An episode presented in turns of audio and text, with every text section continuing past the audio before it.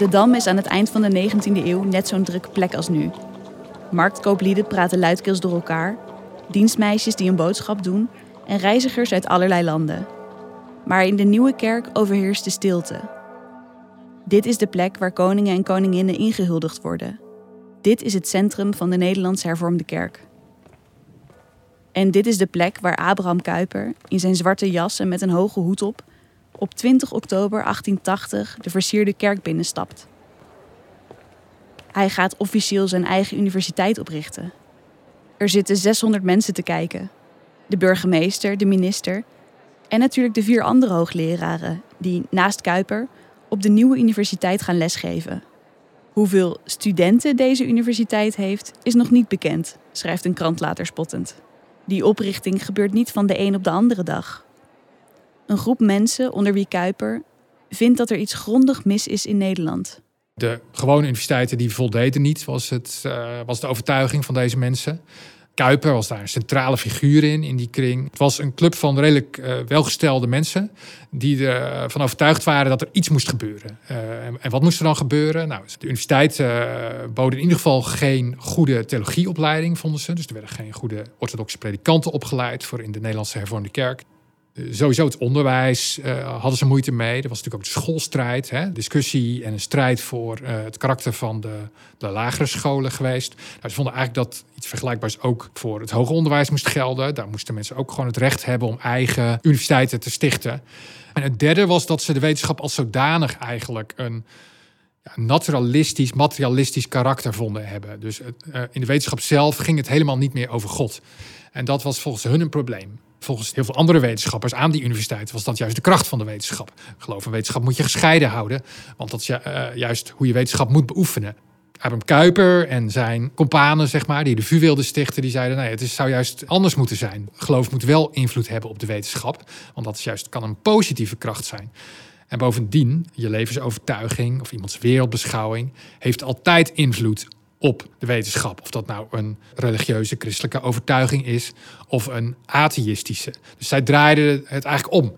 En ze hadden het gevoel een beetje stukwerk, een beetje proberen de bestaande wetenschap en de bestaande universiteit in een andere richting te sturen. Dat, uh, dat helpt niet meer. Nee, we moeten iets radicaals gaan doen.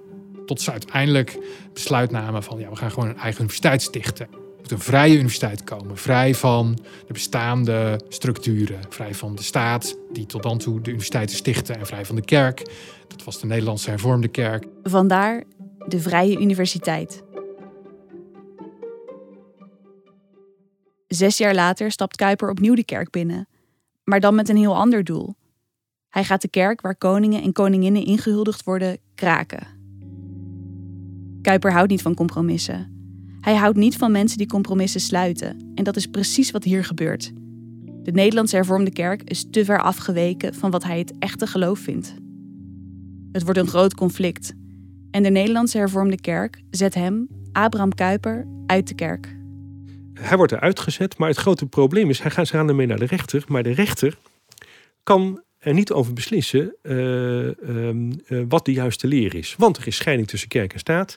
En de rechter kan alleen maar zeggen: ja, over de leer ga ik niet. Ik kan alleen maar gaan over het eigendom. Nou, en dan, dan komen we bij de nieuwe kerk in uh, Amsterdam. Want waar gaat het om? Wie heeft het eigendom van de nieuwe kerk? En belangrijk is dan, wie heeft de eigendomspapieren?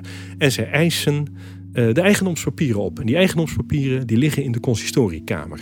De vergaderkamer ligt meteen rechts na de ingang van de kerk. Nou, die krijgen ze niet. En wat besluiten ze? Ze besluiten daar in te breken. Ze hebben er dus een, een timmerman bij laten, halen, bij laten komen. En die timmerman uh, ja, die heeft met een bijl en zaag uh, de deur van de consistoriekamer vernield. En dat heet de paneelzagerij.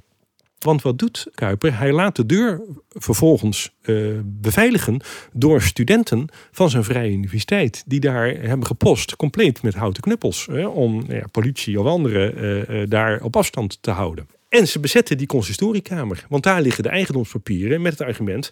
hoor eens, dit is wat het kerkvolk wil. en dit is een gereformeerde kerk. en deze kerk is van ons. En met dat verhaal over dat eigendom kon je dus wel naar de rechter. Hoe het afloopt en of Kuiper de bezetting volhoudt, dat hoor je aan de Kloveniersburgwal. Loop over het Rokin en sla na het NRC-gebouw linksaf, de wijde Lombardsteeg in.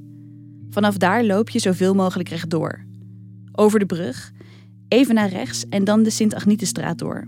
Blijf rechtdoor lopen, over de brug, over Rusland en dan ook een derde brug over. Pak de oneven kant van de Kloveniersburgwal, tot je voor het pand op nummer 87 staat. Maatschappij voor de Werkende Stand staat op de voorgevel.